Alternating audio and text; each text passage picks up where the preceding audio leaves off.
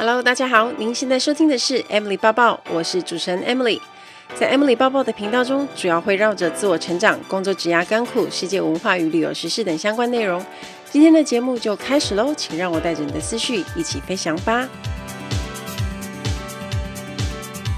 Hello，大家好，欢迎收听 Emily 抱抱。这礼拜有一个很值得开心的事情，就是我的好朋友马龙，他从哥斯达黎加回来台湾。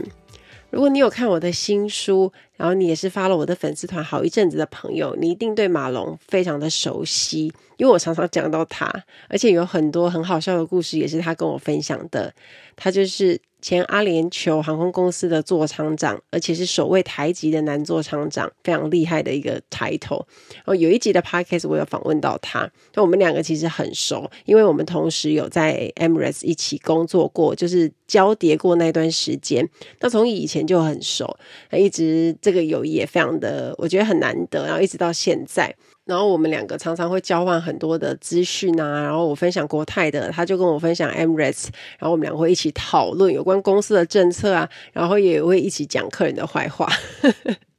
那这一次他回来，其实就是为了要探亲，因为他本身也是南部人。然后就当然就是要好好的聚起来，很难得啊！毕竟他们已经落地生根在哥斯达黎加了，就是他的爸爸妈妈都在那边。那他未来的梦想也是要开一家咖啡厅在哥斯达黎加。那希望我有机会可以 可以去那边光顾，这是马龙退休后从空服员退休后的一个梦想。而且他实在是人非常好，因为他还拿了一些 Emirates 的礼物送给我，然后我就想说，我之后因为不是要圣诞节了嘛，我就想说我要拿一个拿一两份出来当圣诞礼物抽奖，那到时候再跟大家分享。那我之前有跟大家说过，我想做航空面试的线上课程，因为那是我的，也是我离职后一一件很想做的事情。那前一阵子我虽然忙得焦头烂额，但是我也有初步跟几间平台。沟通过，了解合作模式，那目前就是要开始来你课程大纲了。不知道大家知不知道，我在二零一六年有出了一本书哦，因为很多人可能不知道了，因为书上面没有挂我的名字。那那本书叫做《空服员应考特训班》，虽然呢。在职的关系，我并没有挂我的名字上去，可是卖得很好，因为它是非常实用的工具书。那里面的内容是我教大家从零开始怎么准备空服员和地勤的面试，当然是我考上这么多家航空公司的一个观察，跟我待了十年的一个经验。考空服员大家都说很难，原因是因为录取率很低，那名额又少，考试的人多，当然不容易。但其实呢，我们在考试的时候，可控因素还是蛮多的。那我希望可以用线上课程，造福更多想加入航空业的年轻朋友，或是没那么年轻的朋友，大家都可以考，好吗？那透过我直接录影片的教学，告诉大家必学的技巧跟秘诀，一定很有帮助。那有问题也可以帮大家做解答。可是啊，因为像线上课程，你不需要花这么一大笔的补习费，我觉得非常划算，而且是对大家一件很很有帮助的事。重点啊，线上课程也不只可以造福台湾的朋友，甚至海外的朋友都能购买。现在就正式进入筹备中，那期待明年开始募资跟大家见面。当然，如果你有特别想学的内容，或者是你在应考的过程遇到一些问题，你也可以私讯我，让我知道。那未来有计划也会开 Line 的群组，跟一些朋友做互动，做及时的考勤分享跟讨论，听起来就真的非常的棒。我就觉得热血沸腾，因为在帮助别人的过程，也可以成就自己。那我在这段时间的准备过程，也会持续跟大家做更新分享。另外，有一件事要跟大家预告。最近呢，因为圣诞节要到了，我们也应该要买一点礼物送给自己，而且还是那种要漂漂亮亮的。最近有我很喜欢的一个西班牙轻珠宝品牌，叫 m a h o l i g a 它在台湾是有专柜的。我要来开团购，你们知道我很少在开团购，都是挑我自己真的很喜欢的品牌。那像我自己本身就是首饰控，我喜欢手链。手环、戒指，然后它是那种简约又很有质感的。那他们家的品牌就是对珍珠是很有名的，他们的珍珠单品都很美，不管是银饰、金饰，我都觉得是很推荐给大家。穿搭衣服都很合适，而且它有一种看起来的那种高级感跟品味。但价钱又是大家可以接受，不会太贵，也有一个品质在。那到时我会有专属链接跟折扣，要记得锁定我的 Instagram 跟脸书那。当然，我也会在我们的 Emily 包包节目里面公布资讯，提醒大家跟上，因为我真的很喜欢他们家的饰品，而且真的很漂亮啊，所以真的是要推荐给大家。又到了年底，我相信有一些人呢，转职的念头又开始跑出来。而且每次到了那种年关的时候，好像大家都会面临到底要不要换工作的问题。上一次我在 Instagram 问大家，有一位读者他说他原本在会计事务所工作，因为对航空业有兴趣，他想试试看服务业，去累积相关的服务业经验，所以在苦恼到底要不要跳去五星级饭店。但是会计事务所的工作很稳定啊，而且薪水也比较好。那我就问大家的意见，那一天统计完呢，我就发现。大家的意见几乎是一半一半，有百分之五十四的人建议他留在事务所，而有百分之四十六的人建议他换去相关的服务产业。那我后来其实也收到几封我觉得回答得很中肯的讯息，我来跟大家分享一下。有人说，呃，如果是我会选择在原本的事务所，然后休假再去当义工之类的，也可以服务到人。而且是发自内心的服务，因为服务业的热情有可能是会因为你工作了就慢慢被消磨殆尽。那另外也有人说，饭店业是个坑，尤其是没有服务概念基础的人，因为饭店业低薪又要集中精神服务客人，转换跑道必须要做好心理准备，不然心理素质不强大的人很容易绝望或是被吓跑。那另外呢，也有一个人说，我认为既然向往的是航空业，就应该指导黄龙往航空业迈进。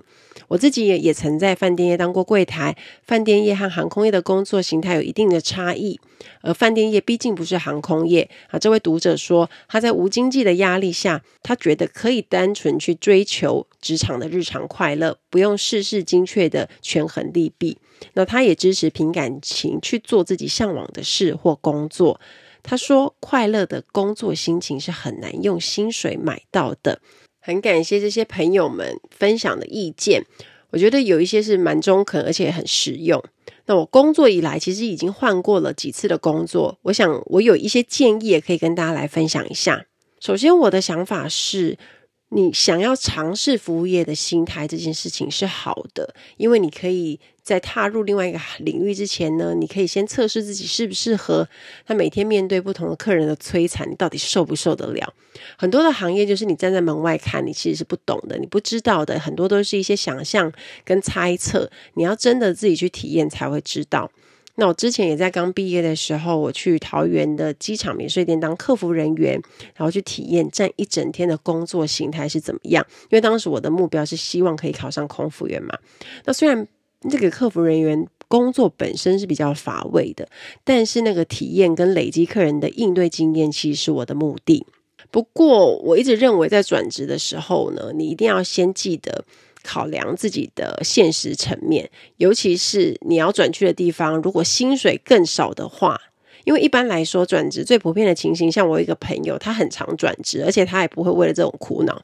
因为他每一次都是往更高的薪水去，所以他就没有什么好想的，而且他也觉得。当然，他不是跨领域，他是换工作。那在同一个领域，既然有更高的薪水，他当然就往那边去。可是今天要是换成我们自己的话，我们也要考虑现实的层面。如果你不缺钱用，那就是没差。但是如果你会因为经济有很大的压力，我觉得你就不能太冲动。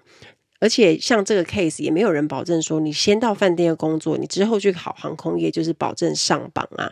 所以在不同的领域工作转职，去考上航空业的人，其实也大有人在。在转职，其实也要参考其他的条件，例如年纪。工作年资以及你自己的专业等等的面向。如果你是刚毕业一两年那种年轻人，你还在摸索自己喜欢做什么，我觉得你需要考虑的就不会太多。因为那一天我在参加女力学院的高雄聚会的时候，有一个妹妹也是问到我同一个问题，但是因为她才二十三四岁，我就会觉得说，那你就多尝试没关系，因为你在摸索的阶段，那你这个时候迷惘其实也是很正常的。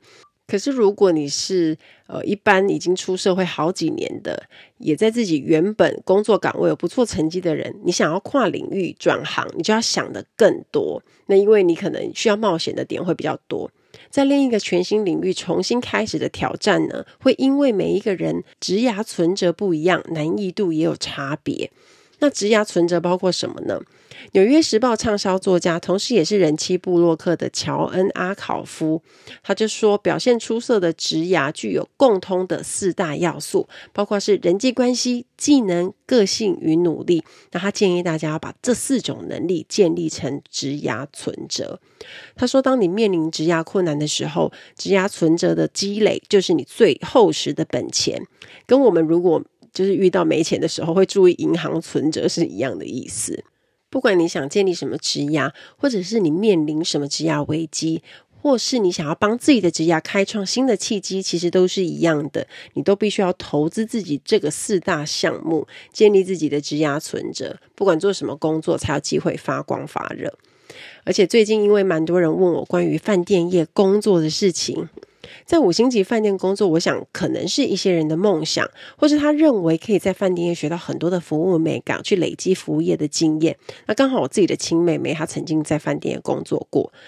我想听她分享饭店业的甘苦谈，所以也借着这一集跟大家分享一下我所知道的饭店业的血与泪。所以，我们来谈比较有点星级的，就是五星级大型饭店的规模，以及我知道的柜台人员他们所需要学习的面向。首先呢，第一件事情就是在五星级工作，如果你是柜台的接待人员的话，你有机会可以跟空服员一样接触来自不同国家的客人，那你应该需要笑容满面、礼貌优雅的接待每一位客人，而且接待人员的服装仪容都会有一定的要求嘛，包括你可能也要绑头发，你也要化妆去上班，然后你也是穿着制服。那第二个特质就是你会需要频繁的使用英文。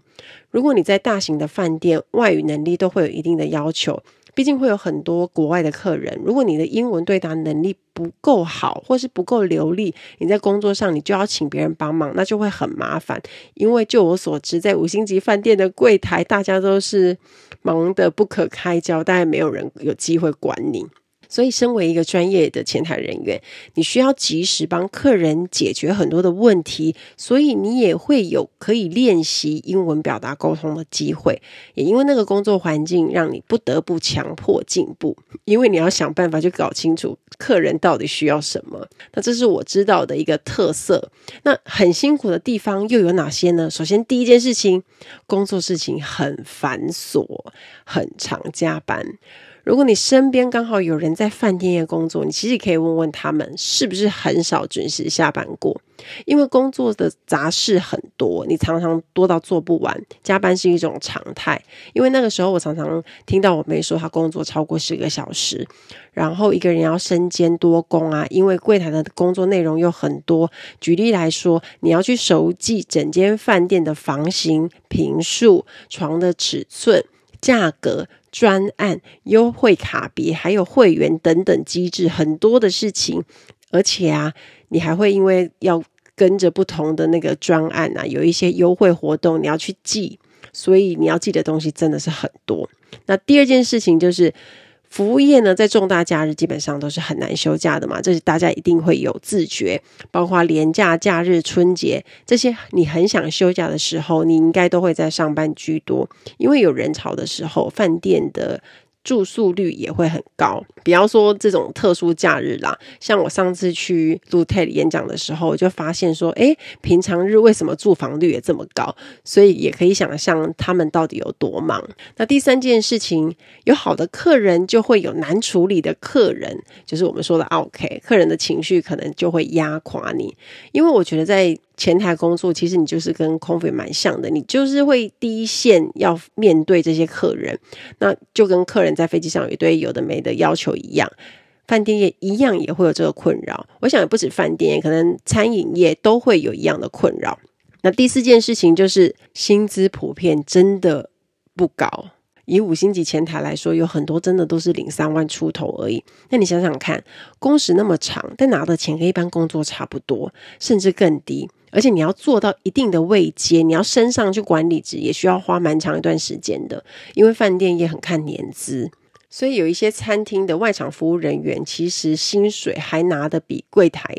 那个饭店业的前台还要多蛮多的。在这样辛苦的工作环境下，真正能够撑下去的人很少。那我们以台北的消费来说好了，如果你是外地人要租房子，那如果三万出头，扣一扣，你可能也三万不到。那样的薪水扣掉租房子，你每个月也要很省才能够打平，甚至可能会出现不够用的窘境。那如果你刚好是台北人住家里，应该就会好一点点。那我自己的前同事呢，后来也有人转职到饭店任职，即便他做的是管理职，他要做的事情也是一头拉苦。然后当我问他薪水的时候，他跟我讲，我也是有点吓到，就是出乎意料的少。如果想进饭店的朋友呢，你可能就是要先知道在饭店工作这些特性。那我想给大家一些建议。Ladies and gentlemen, welcome on board. This is the in-flight service manager, Amy speaking. 欢迎来到航空小知识单元。在今天的航空小知识，我们要讲的是 Cathay City 国泰城，这是我以前上班最熟悉的地方。记得以前还没有加入国泰的时候，每次到了香港机场啊，我看到旁边的国泰城，都有一种憧憬，我就会觉得哇，我好想进去里面上班的感觉。Cathay City 这个名字听起来就很厉害啊，不过它原本应该完整的名字应该叫 Cathay Pacific City 才对，但是我们都很常讲 Cathay City，它是国泰航空公司的总部，它也在机场的旁边。所以下次大家去香港机场的时候，可以看一下，你应该就会看到国泰城，因为蛮明显的，而且它有很大的 logo，写着国泰城。那国泰城里面有楼高十层的办公室大楼，有飞行培训中心啊，有员工餐厅啊，有一点像美食街那种感觉，然后还有小超商啊、健身房啊，或是哦组员的报到中心啊等等。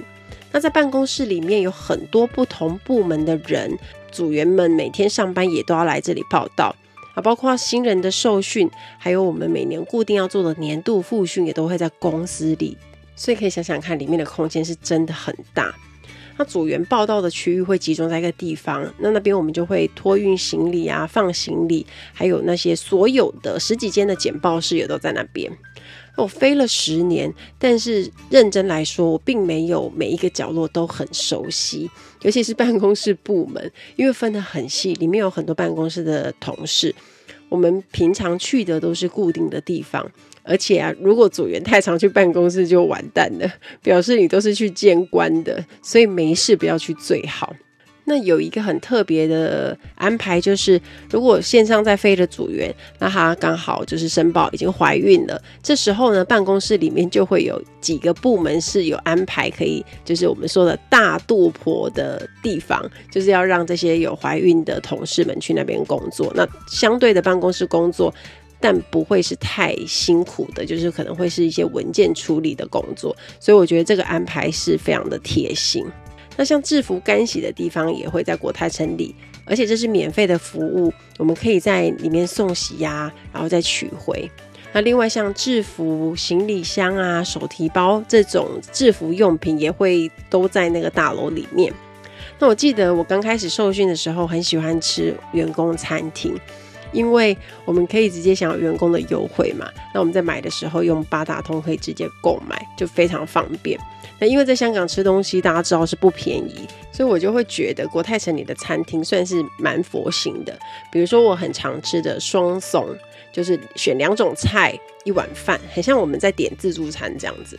那正餐除了有港式的餐点以外呢，也会有日式跟西式的选择。我个人也很喜欢西式早餐那一件，因为它的蛋是现煎的，你可以选择你要太阳蛋，你要炒蛋啊，还是就是蛋白这样。而且有面包啊，还有现炒蘑菇，哦，炸鱼，还有煎鸡腿排的选项。哎、你想想看，这是早餐哎，多营养丰盛啊！你就可以像我就会选一个鸡腿排，来一个蘑菇，然后就有蛋，然后一个面包，然后再来一杯热咖啡。我以前在受训的时候，因为要很早到公司嘛，大概就是还不到八点，我们大概就会到了，所以都会习惯先吃餐厅的早餐。那这样算下来呢，港币大概三三四十块吧，就台币的一百多。那以香港来说，这样很经济实惠。下午茶也很优秀，像大家常常听到的，或是你曾经吃过正宗香港的那种火腿通粉汤啊，或现煎的西多士，哦，我真的超级喜欢西多士，尤其是那个西多士里面有加花生酱的。然后你就淋上充满港味的枫糖，再配上一杯冻柠茶或是冻奶茶，会觉得人生很美好。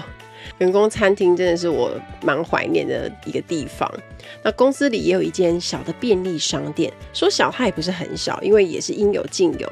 饮料啊、饼干啦、零食都有，而且还可以买水果啊、买日常用品，就真的还蛮方便的。那我记得还有一间可以输出文件的，有点像影印店那种感觉，不晓得现在还有没有。还有一个很重要的东西就是 Souvenir Shop。国泰周边的商品的店也在国泰城里头哦，而且像我买的送给粉丝的生肖公仔啊、飞机模型啊，还有一些公司周边的旅行纪念品，也都是在纪念品店买的。我在那家店真花了很多钱，当然我们是因为是员工，我们也是会享有折扣，就是它的标价还是会比较便宜的。像一些生肖公仔，如果它在飞机上免税品卖的话，其实它的定价就会比较高一点。那公司在特殊节日也会有一些装饰跟摆设，例如在圣诞节前，它也会弄得很有气氛嘛。因为像香港的话，它是中式西式的节都会过。那我们在公司里常常会看到有那种照相机，就是大型的，很像玩拍贴那一种。然后会有一些网美的道具啊，然后有一些网美摆设，让大家同欢。然后我们在上班的时候，就是诶顺道过去就会发现哇，怎么那么棒，是一个惊喜。那我们就会当下因为穿着制服，就会立刻约个几个那种认识的朋友一起去拍照，或者是你去拍独照。然后拍完你就可以立刻寄给自己。我觉得这个安排倒是非常贴心，而且是我每年都会很期待，就是 会很想知道说公司今年又有没有拍贴机这样。那如果你不是公司的人，你想要进国泰城呢，你就需要有一个里面的同事带，你也要在大门里那边换证件，因为我们要逼证件才能够进入。那国泰城呢，因为它就在机场旁边嘛，所以呃从国泰城到机场大概就是我觉得五分钟左右的车程吧。最多也不会超过十分钟。我们每次上班都会从国泰城里直接搭交通车，然后去机场的停机坪。那除非是哦，可能有特殊的状况，比如说很晚了，或者是呃下雨啊，或者是一些不方便从停机坪去的时候，我们就会走客运大楼。那旁边呢，还有一间饭店叫做义泰居 Headland Hotel。大家应该不太会注意到它，因为它就是在国泰城的正旁边。那这一间饭店其实都是我们公司的组员在住而已。平常就是像我之前没有 没有租房子的时候，偶尔因为隔天要很早去报到，我也会住在那边。那现在就是很多组员隔离的时候会住的饭店。普通的时候，一般的客人是不会住的啦，因为就是所有的员工在住。那我记得离职前那个时候，一个晚上还是要港币八百元。就大概也是台币大概三千块，也不晓得现在多少。身为员工，当时的我们一直觉得很不便宜。那以前我住东涌的时候啊，因为东涌也是在也是在机场附近而已嘛。那我去国泰城上班都要搭 S 五十六的公车，到国泰城也大概是五到十分钟的，哦不对，是十到十五分钟的车程，但是很近啊。有很多的组员都喜欢住在东涌，只因为上班快速、下班快速，想要搭飞机回台湾也快速，有这三大好处就很值得住在东涌。那想要看国泰城本人呢，可以到我的 YouTube 频道去看。有一次我和室友 Julie 拍了空服员上班的一天，那一天我们就有特别介绍一下国泰城 Cathay City，大家可以去我的 YouTube 频道看看。希望你们会喜欢这一集的航空小知识，我们下次再见喽，拜拜。你可能就是要先知道在饭店工作这些特性，那我想给大家一些建议。人格特质是你首先需要考虑的。如果你不喜欢面对人，你的个性内向的朋友，我觉得相对就比较不适合。我说的是第一线的服务人员，可是如果你做的是内勤工作，我觉得就还好。我认为主动积极的特质会是比较适合的。那除了人格特质以外呢，你也要做好心理建设。不论你是不是参旅或者是观光相关科系毕业的都没关系。最重要的还是应征者的态度跟热忱，因为你要做这个工作，必须要有强大的心智，也要有强烈的服务热忱才行。我记得我妹以前常跟我说的三个字就是累死了，然后脚酸死、痛死了这样，我大概都能理解，因为我们在飞机上工作啊，站十几个小时，也大概会是这种肿胀啊，然后脚痛到不行的这种状态。那我觉得工作累没关系，因为你付出时间跟劳力换取薪水，它本来就是应该。但是呢，你需要思考的是，当钱不多但又很累时，就会很怀疑人生。所以，当我真的了解这个行业的辛苦的时候，就会知道说，难怪饭店业的流动率其实是很高的。那我刚刚说我有去参加那个女力学院的高雄聚会嘛？那因为刚好也碰到几位女生有说，最近也有点迷惘，面临是否该转职的问题。那抉择转职是一个蛮难的问题，因为牵扯的因素有点多，所以我这边也想要给几个大家可以参考的面向，去思考看看自己究竟为什么想离职。那想想看是不是以下这些原因？首先第一点，工作倦怠。你可能因为工作倦倦怠会想离职，但是任何的工作都会有倦怠。有时候我们去仔细思考，你也不是因为讨厌这个工作，你就是觉得累了，想要换个工作。不过呢，我们要想的是，这件事情会因为你转职换个环境，它就消失吗？可能一开始会，可是之后呢，还是有可能会再出现。那我们也要去思考看看，到底是不是因为最近我们的生活比较不顺利呀，然后可能工作又很忙，然后生活又有一些问题，导致情绪跟心情不好，所以影响到工作。我记得我飞到第七年还是第八年的时候，我出现很明显的工作倦怠，我有一阵子上班提不起劲，我就觉得好累哦，而且就是。在飞机上送餐的时候，觉得很没力，然后每次要派餐给客人的时候，我都会觉得，哦，为什么我在做这件事情？然后如果在飞机上工作不顺心，又是或是碰到客人又没事找麻烦的时候，我心情就会有一点暴躁。那这个症状持续了好一阵子，我只有飞到国外，就是自己真正休息的时候，我看到美好的景色的时候，这个心情才会缓解。我那个时候都常常会出现一个念头，就是好想离职哦。这就是很典型的工作倦怠。我其实也没有讨厌那份工作，也没有不喜欢，但是我就是很疲累，我找不到动力。所以呢，面对工作失去热情的状态下，当务之急，我们会必须要去想想看，我们当时做这份工作的初衷，去找回可能还存在的工作热情。那我们从工作中找到成就感，这样才可以解决工作倦怠的问题，而不是说哦，遇到工作倦怠就第一个反应就是想要离职，给自己多一点的时间去厘清这个原因。啊，第二点就是不适合或不适应这份工作。